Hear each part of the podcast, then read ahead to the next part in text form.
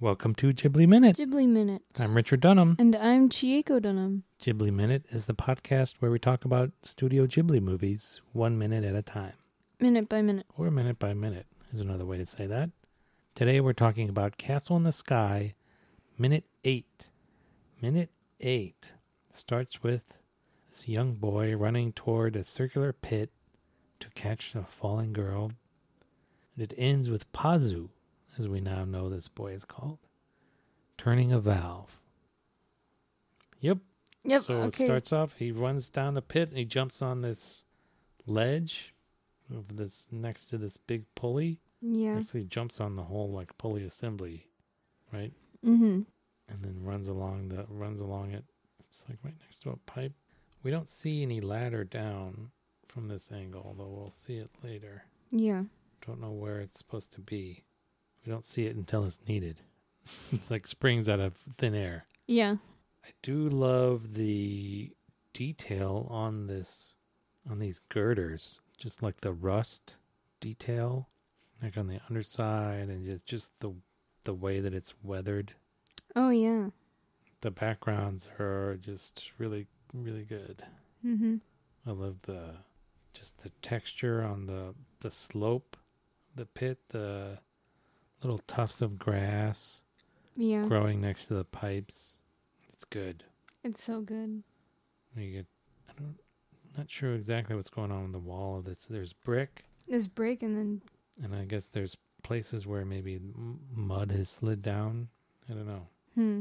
or is that stone, and then they built the brick to shore it up or to fill in where the stone was missing. I don't know what's exactly is going on. But he runs along this ledge. Whoa! hmm. Whoa. He gets a windmilling his arms, Yep. so he gets Oh, to the he- edge. Almost falls on the edge. Very Lupin the Third. Yep. He's got one leg up at some point and then stabilizes himself. He's even got the boots for it. For what? For, For- being in Lupin the Third, or Yeah. what makes them It's like the brown combat booty, combat booty? combat boot. Professor, what's another word for combat pirate treasure? Combat I think it's combat booty. Mm. but it's that like brown lace up boot with like the covering on the toes. Okay. I think those are work boots, like steel toed work boots. Yeah. Yeah? Mhm. So as he goes to catch this girl, he puts both of his arms out, still holding this flask, and then realizes Yeah. he's holding the It's flask a and he great puts look on it his down. face. He's like, whoa, what's going on? Oh, Oh, oh, she's wearing a slip, looks like. a slip. Or is just that the What? just the, the inside of her dress is just Oh. white. Like a petticoat? Like a slip. Like a slip? Yes. What am I saying? Oh, no. Yeah, but I like the crystal like doesn't let her carry her- like doesn't let the weight of her just kind of carries her for like 3 seconds before it lets Yeah, her and make sure that she's touched down, Yeah. right? That something is supporting her before it. Mhm. it turns off whatever levitating power it has. Yeah. And all of a sudden, she's heavy No, she's in heavy. his arms. Mm. We get this great kind of He-Man macho, Whee! Ugh. like he's lifting weights. Well, he's Yeah. lifting a weight. he is It's very reminiscent of some of the He- He-Man posturing we'll see a little bit later on in the movie. Yeah, but he she drops down like super quick and he he bends down real low. Yeah, he's using both his legs and his back, right? Mhm. Yeah. And he puts her down and he's tired. He has to take a breath. He's like, "Whew." That's right. and then we hear his name, Pazu Bazoo, from his, from his boss. boss. Oyakata. Oyakata. Oyakata. Oyakata. Oyakata.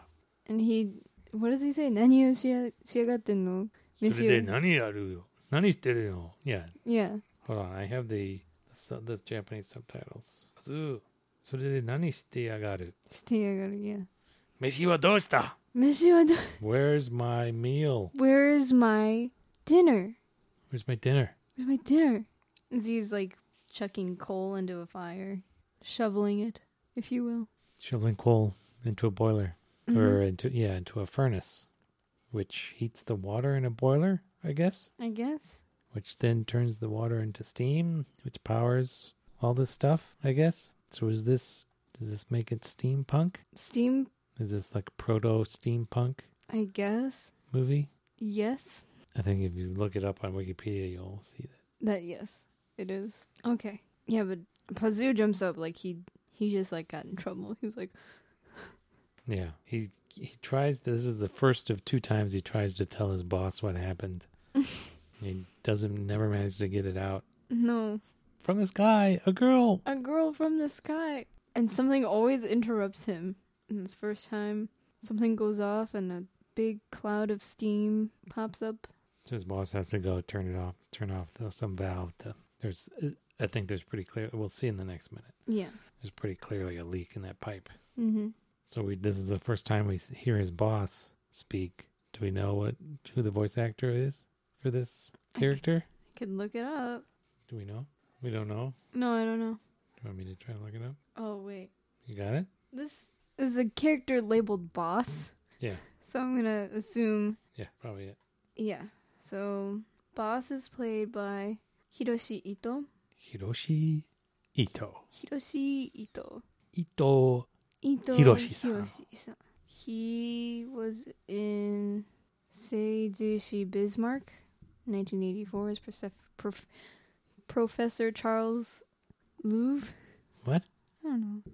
He was Fujihara in Armored Police Metal Jack. He played Genichiro Kaneshiro in Detective Conan. He played a gardener in Full Metal Alchemist Brotherhood. It's a good series. He played Danzo Shimura in Naruto Shippu- Shippuden. Good stuff. He played Shigekuni Nandaba in Foolie Cooley. This is a good It's a good little, good little show. that was a good little show, yeah. Uh, he played Arcadian Senator in Final Fantasy VII. Or no, not 7, 12. 12. I can read my Roman numerals. oh gosh. Um, he dubs for Brian Cox in the movies Rushmore, The Born Identity, The Born Supremacy, and The Flying Scotsman. He voices Justice Lawrence Wargrave, played by Charles Dance, and and then they were none. He bo- he dubbed for Colonel Salt High in Battlestar Galactica, was played by Mike Michael Hogan. Oh, okay. Yeah. That was the guy that. Spoilers for anybody who hasn't seen Battlestar Galactica, including Chieko. Do you mind if I spoil it? And yeah, no. What? I don't mind. Michael Hogan, he was this guy who was like really anti Cylon. It's like to the point of being like a racist. Mm. And then we find out that, yeah, he was actually one of the like missing five Supreme Cylons. oh, so Sorry. it's like a it's, Twist! It's like an It's like Aaron. a It's like, twist. an Aaron Yeager thing in Attack on Titan, or like a what's his name in Blue Exorcist. Oh, I can't remember. But like he didn't know he was a Cylon. Yeah, like Aaron Yeager didn't know he was Okay, there you go. a Titan. Spoiler alert. Oh, you just Oh, were we you just gonna- ruined two thing shows for each Oh other. man. Oh. It's a shame. Sorry. he Hiroshi Ito plays dubs for the U.S. president in a couple GI Joe movies. Nice. Um, he dubs for General Carlos Rican in The Empire Strikes Back, played by Bruce Boa.